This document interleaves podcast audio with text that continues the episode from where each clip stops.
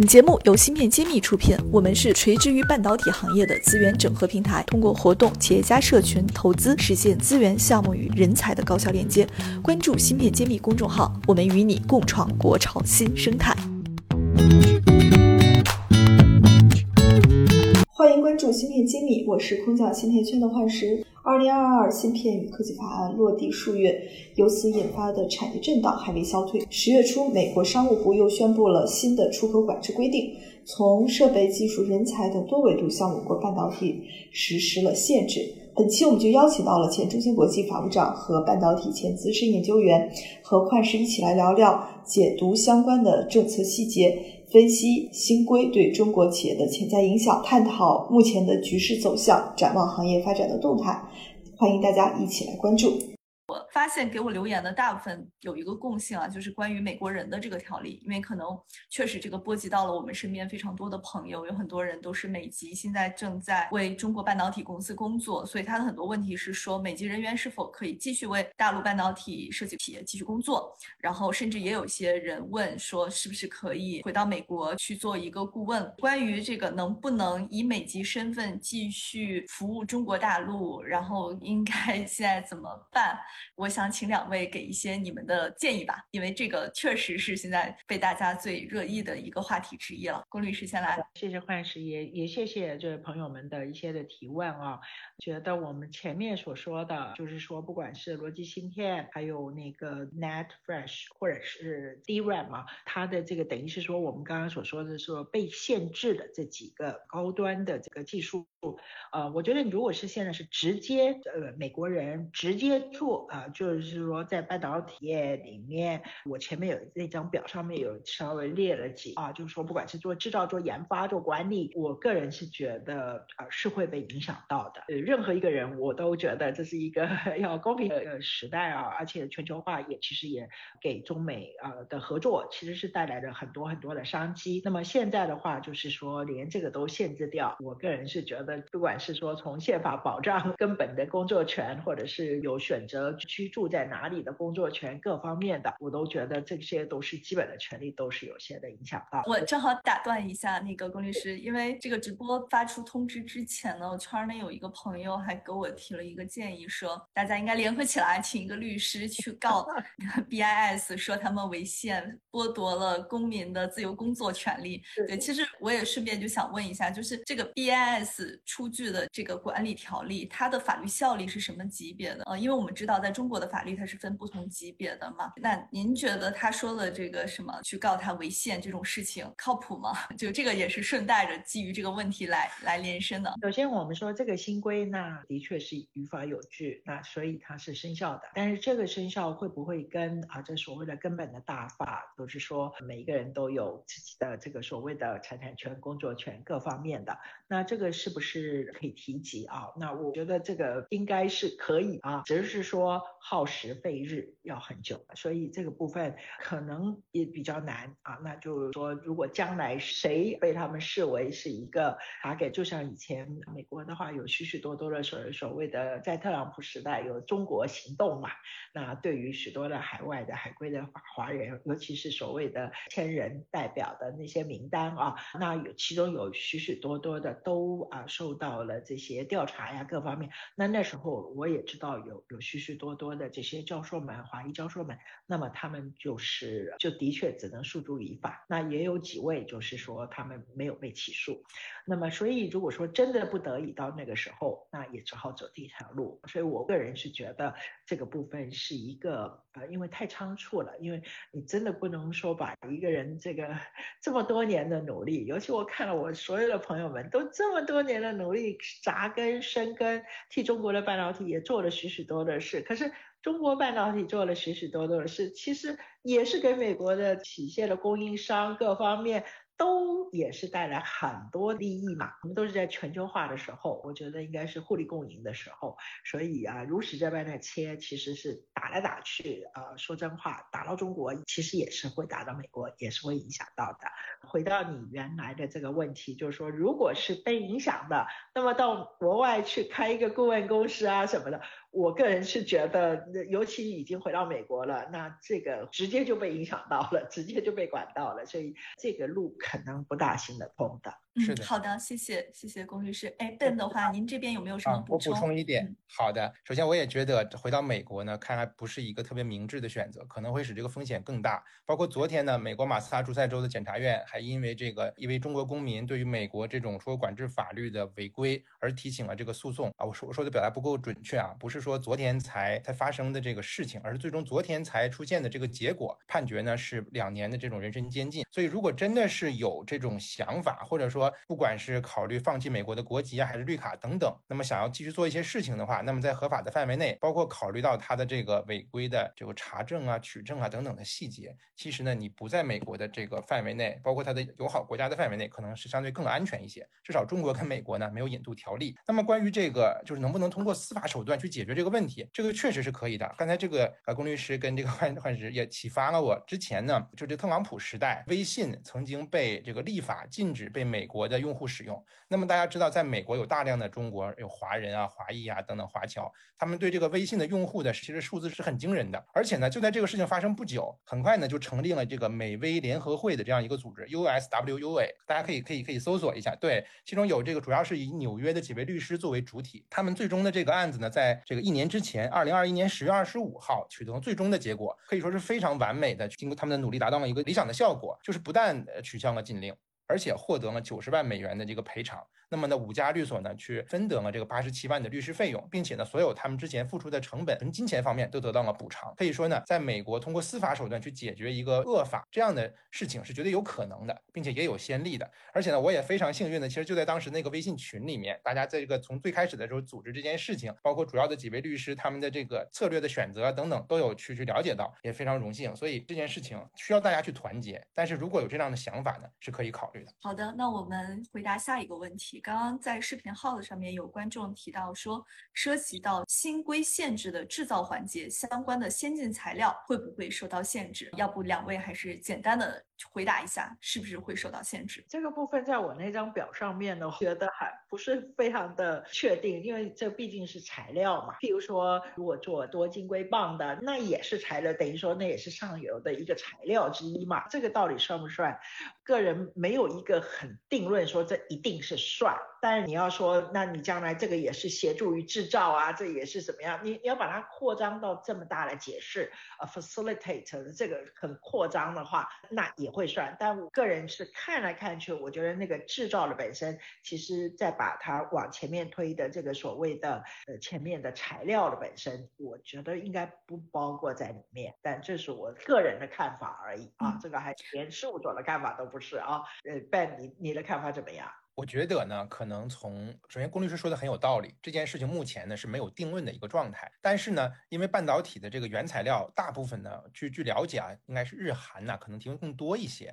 美国这边主要是设备这块儿，所以不知道这位提问的这位这位呃朋友，它是主要指的是这个呃相关的原材料是这个 original，它的来源是哪里？如果它的来源呢是这个本身就不是美国的话，那么是不是可以考虑从原厂获得它的属性是不是 not sub 这个 to EAR？那么我觉得这是一个优先考虑的解决方式。如果它本身呢只是跟美国的运输啊或者是经销等等有一些关系，但是呢它并不是原产于美国，那么呢它又不是美国软件或技术的直接产品，可能它就更容易的去去解释它为什么不受制于此次管制。这是我的一个补充。是的，那我我也稍微再补充一下，我也觉得就是说，如果是呃原材料的本身的取得也是在中国制造原材料，这个也在中国，然后呃也没有所谓的美国技术的本身啊，那这样子的话也没有要进口许许多多的这些器械啊什么的，我我觉得那个部分就可能不是他所谓的出口管制 EAR 的这个范围。啊，会不会违反别的其他的法律？可能还得要在每个案子每个案子 case by case 的来 study。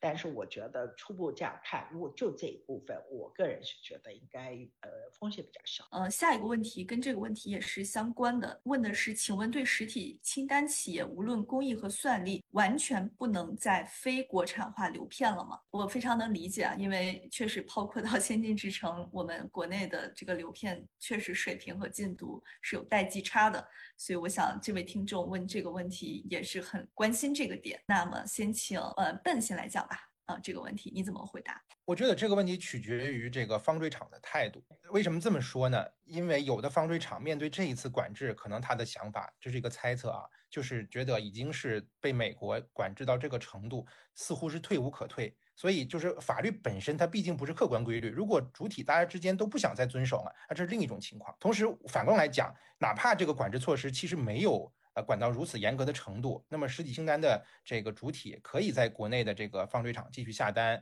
然后呢，对应出来的 wafer 也是不受控的，所以可以寄回。哪怕法律上大家都认为是这样，但是如果这个方锥厂觉得我去跟实体清单的公司做生意，可能。导致我自己被更加的美国这边的下一步的管制啊等等，那么他可能也不愿意，所以这个问题不全是一个法律问题。然后如果说要做非常精深的法律分析，那就要看你这个芯片到底用的是什么技术，然后以及它这个用途主要是什么。所以就是不是一个简单的问题，而且它也不全是一个法律问题。是的，我我也同意贝恩的看法，因为这是。的确，就是说每个国家的啊，foundry 的他自己本身的要要考量到他的所有的相关的问题，比如说他的客户是谁，然后他如果上了清单，那到时候会不会对他的这个公司股民，对他的这个呃呃，就是说甚至对他的客户有些什么样的影响？所以我觉得这个还是背上这个 foundry，然后他愿不愿意怎么做？那所以当然这个回过头来就是说，那我们的国内房。也要加油，呃，有一些先进的这个技术等等，还是要往前再再去 catch up。那当然，这个部分又牵涉到其他了，比如说你有些先进技术又买不到了，或者是有些的先进的这个器械又买不到了。那这个我个人是觉得有一段时间会是好像有点比较挚爱难行，进两步退一步这种感觉。但我觉得长久来看，我觉得是应该是可以跨过去的。好的，我们看下一个问题。这个问题呢，跟刚才材料不一样，问的是设备。想问的是，涉及新规限制的其他国家的设备是否也在管制范围？其他国家应该就是非美，它是不是在管制范围？要不先请这个龚律师先来回答。嗯，这个部分的话，因为我们毕竟是在看的是一个美国的 EAR 嘛，那它当然它会拉帮结友了哈。譬如说像嗯 ASML，它就不是美国公司啊，可是。它还是被限制住了，就是最最先进的光刻机是进不来的，或者是它不是不想卖，他也知道他可能是想卖，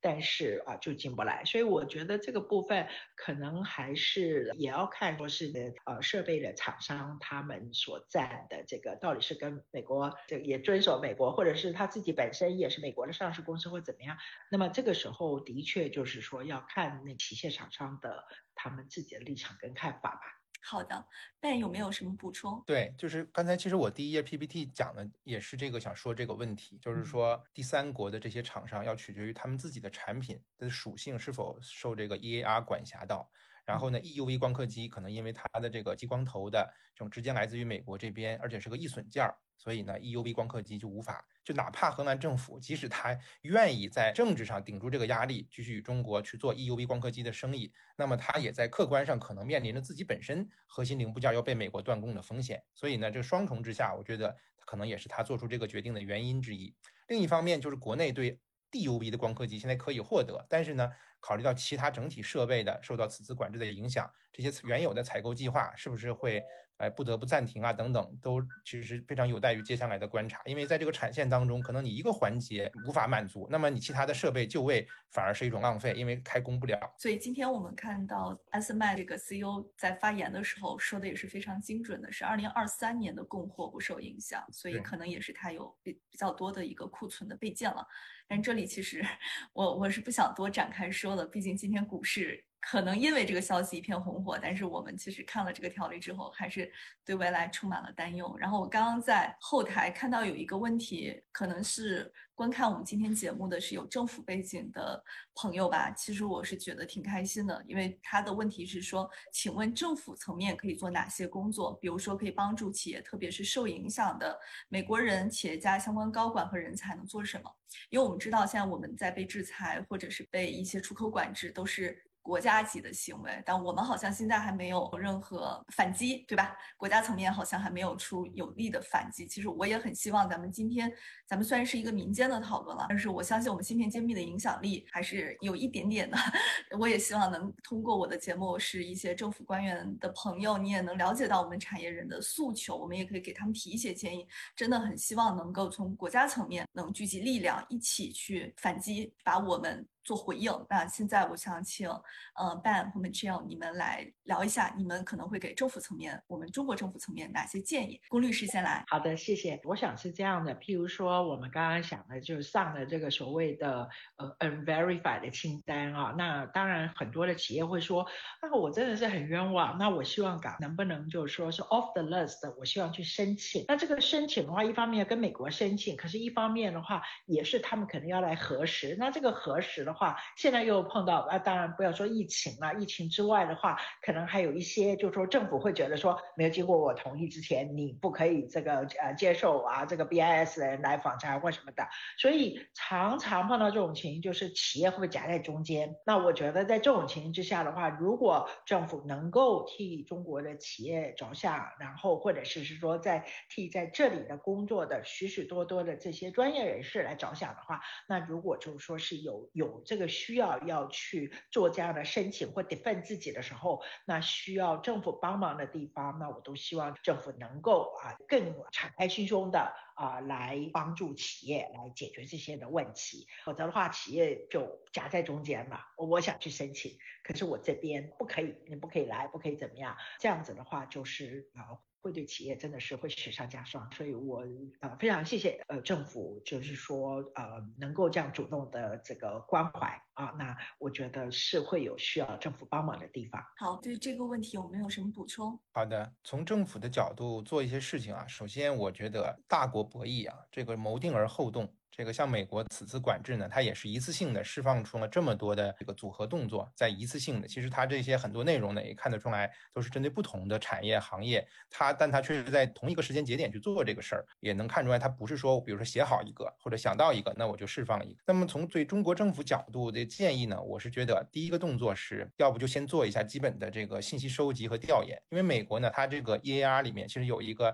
许可证申请的和大量的 BIS 设定的信息反馈机制。这个呢，帮他获得了非常海量的数据和信息，使从而使他支持他去做各种各样的这些这些动作，包括他这些技术参数的设定，其实都可以看出来这个里面有讲究，有刀法。所谓就是他不是一竿子打到底，一刀切，他也不是呢，我就不管。而他之所以能去做这样精确的设定，其实是因为他对信息的掌握和他本身立法技术的这个成熟。那么国内呢，可能我们相对来讲啊，我觉得第一步可以先去对相关行业产业做一个普遍的研究调研，了解一下受到最大影响的是哪些角度维度，然后呢，再根据这个第一手的信息去做一些这个谋定而后动的动作。这是我的建议。我们今天时间差不多，我就只选最后一个问题吧。其实最后一个问题还蛮沉重的，就说美国在推动 Chip Four。据说在最进一步的发展中，若最终达成 Chip Four 围堵，是否？成熟制成也会受阻。我们知道有四国联盟嘛，四眼联盟。这位观众呢，其实想的是更进一步了，就是我们现在的这个制约是不是还不算最致命的？后面会不会发展的更致命？当然，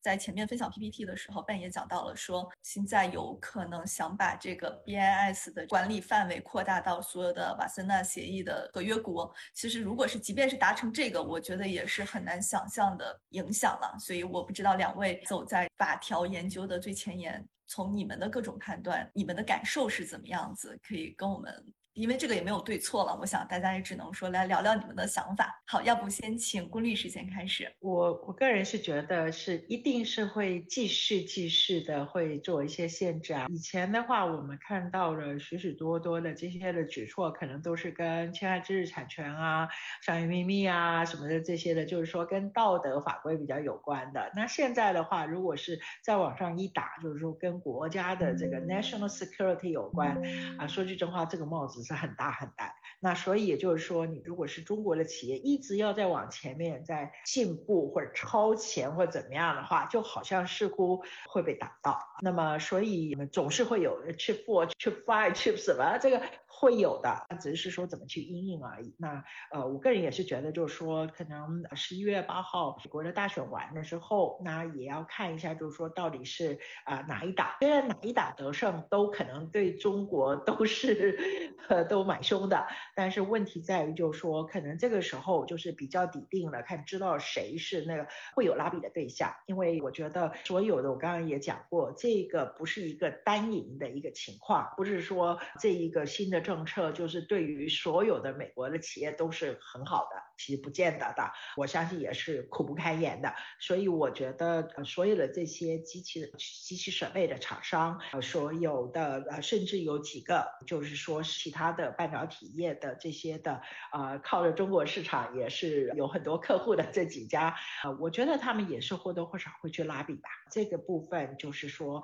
看他们是怎么样的来拉比。那我觉得这个就是一个呃各。各方面的去去较量啊，去利益团体的这些呃一一定是会去疏通，或者是是说会去想到要为他们的公司，或者甚至是为整个的产业来着想啊。所以我觉得这个部分可能也是一种，就是说对于将来政治人物，光是要怎么样打。打击中国，或者是限制中国某一个啊，这个呃，譬如说五 G 或者六 G，或者是半导体或各方面的这个发展呢，会有它内部的一些 counterbalance。我觉得可能我们要能够要利用客户的这个立场来跟啊供应商多沟通、多交流。那认为是说这样的事情其实是对大家不好。整个行业，你看最近的市值下跌多少啊？所以我觉得这个这是个整体的问题，尤其对于人员的流动，我觉得人员的话，现在已经目前在这里阻挡住了，就是说啊，你要么放弃，你要不是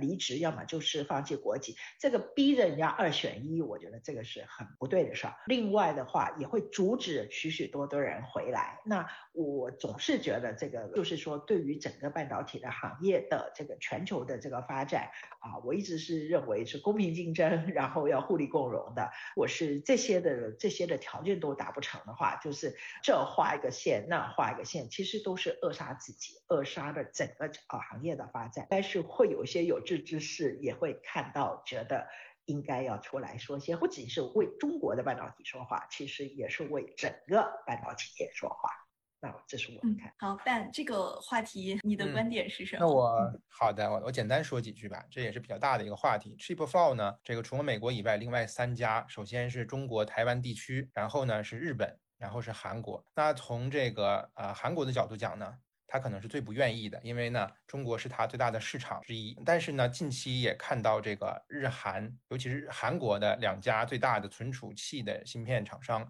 已经呢啊就公开信息。说已经拿到美国这边的许可，可以在中国国内的这个分厂呢，不受到这次管制的影响。为期目前说的公开是一年，一年范围之内。这是韩国这边。日本的话呢，因为它的这个各方面吧，其实都不够独立，所以呢，正常两个国家之间的这种事情，本来是你给我好处，这个对价给到了，那我加入你的这个联盟。但日本的情况很特殊，所以呢，它这个可能是身不由己。那么再看到台湾地区。台湾地区的话呢，那台积电的角度，它肯定是不愿意失去中国的大量的投片的这些设计厂商的订单的。但是呢，它也面临这个很大的压力。不过好在的话呢，从目前的我所谓的蔡政府的角度去保持密切关注的情况下，我们是认为呢，它还是有一定的所谓的知道自己的斤两，对吧？什么事情、什么话做到什么程度，它其实也是有控制的。所以呢，目前看下来，韩国的态度其实很关键。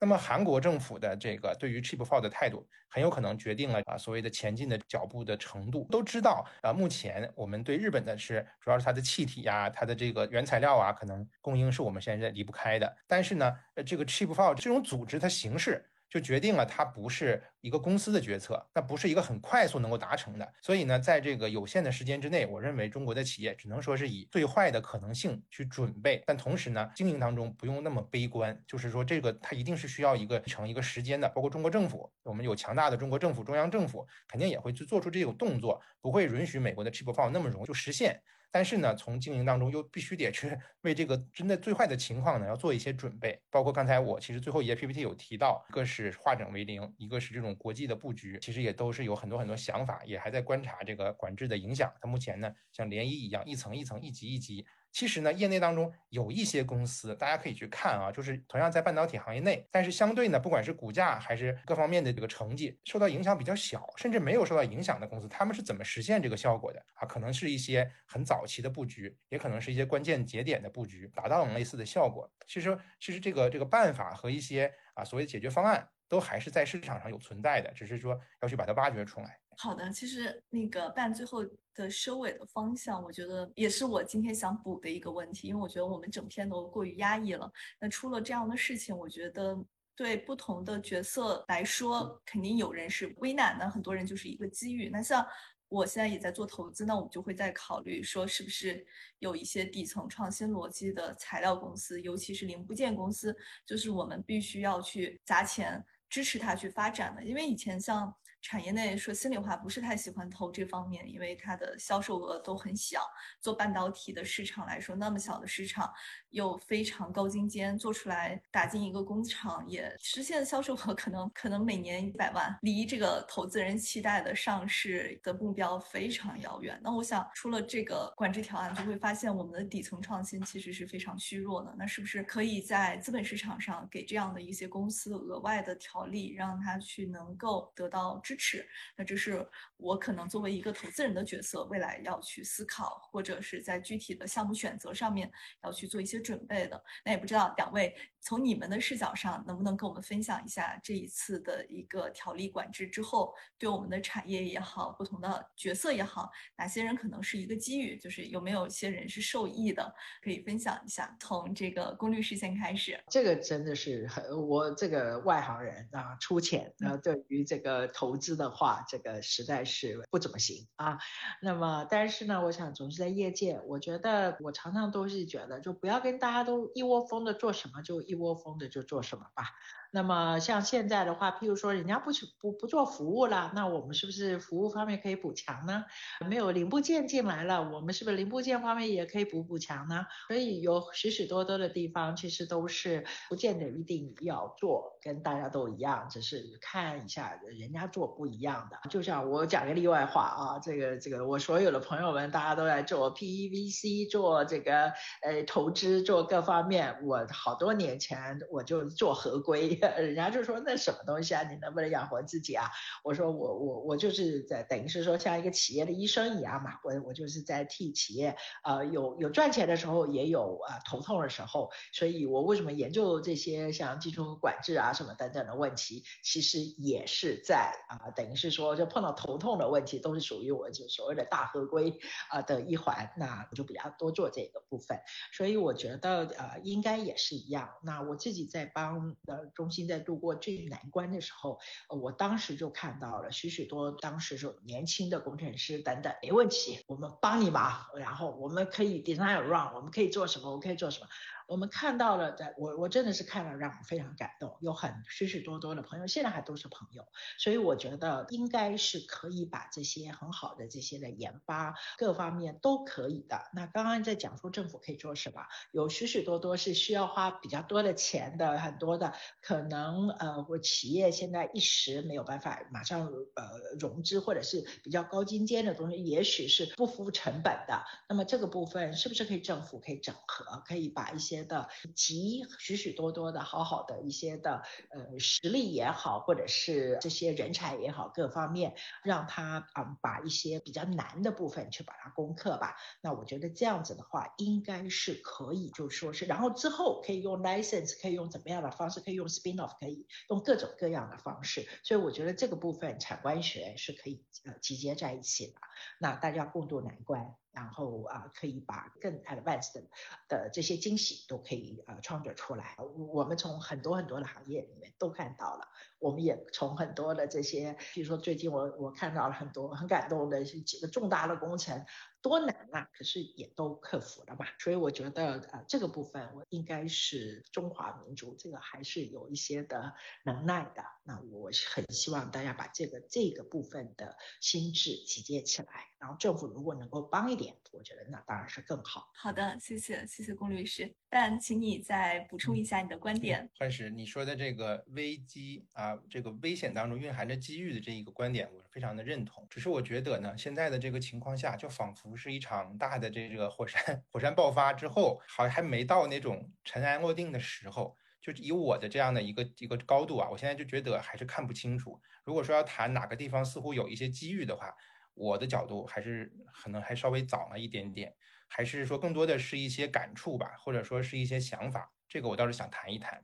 就是芯片这个产业呢，它还真的是跟纯其他的实业制造有一些不同。比如说汽车里面，它也有大量的零部件儿，那么零部件生产商上游与下游也是这样，这个环节非常多的一种关系。但它跟芯片呢，我自己的感受啊很不一样。比如说，咱们就拿这个 ARM 这个生态来讲吧，那么在全球有生态的公司啊，有那么几家，可能英特尔算一个，ARM 算一个，然后可能这个英伟达算一个。那么我就拿我比较熟悉的这个这个英伟达来讲，那它的这个算力的这样一个生态，为什么这么难以被动摇？为什么我们的这个加速卡的企业也可以在一两年之内？就在纯算力的这个上面去跟它去去匹配，但是呢，我们却不敢说竞争力有它的任何的，甚至百分之一可能都不到。为什么？是因为在这个芯片这个产业里面，每一个玩家、每一个参与者，你在去获得利润的同时，你其实给这个生态贡献出来的价值，并不比你拿走的少。就就拿英伟达来讲，比如说我是一个基础程序员的话，为什么我喜欢用他的卡去做这个炼丹？因为用的人多，那么我去第一有大量的东西可以复用，第二我遇到会遇到很多的问题，那么原厂的这个支持的技术的力量是不可能覆盖所有的需求的，这个数量级越好的产品差异越大。也就是说，你的产品越好，被用的人越多，你的原厂的这个支持的力量永远是不够的。什么是我们更多时候去寻求帮助的地方呢？就是这个程序员的社区呀、开源社区啊和大量的论坛呢。就是你遇到的问题，当用的人多了，同时也就是别人遇到的。那么别人只要有人踩过坑，那么人天然的就有分享的这种这种想法，不管是企业级别的还是说个人级别的。那么用的人越多的东西，它就越成熟，它的这个 bug 解的就越快。然后呢，真的遇到这个问题的时候呢，可以参考的就越多。所以芯片这个东西，它就是以生态的形式去进行 PK 的。你在早期的时候，比如谷歌，它吸引了大量的开发者，像苹果，人的多了以后。那么后来的人其实无形当中就享受了很多的这个成本的这个缩减，从而获得一个天然的竞争力。那么反过来讲，当我们国产芯片去跟美国芯片，所谓的美国生态下的芯片进行 PK 的时候，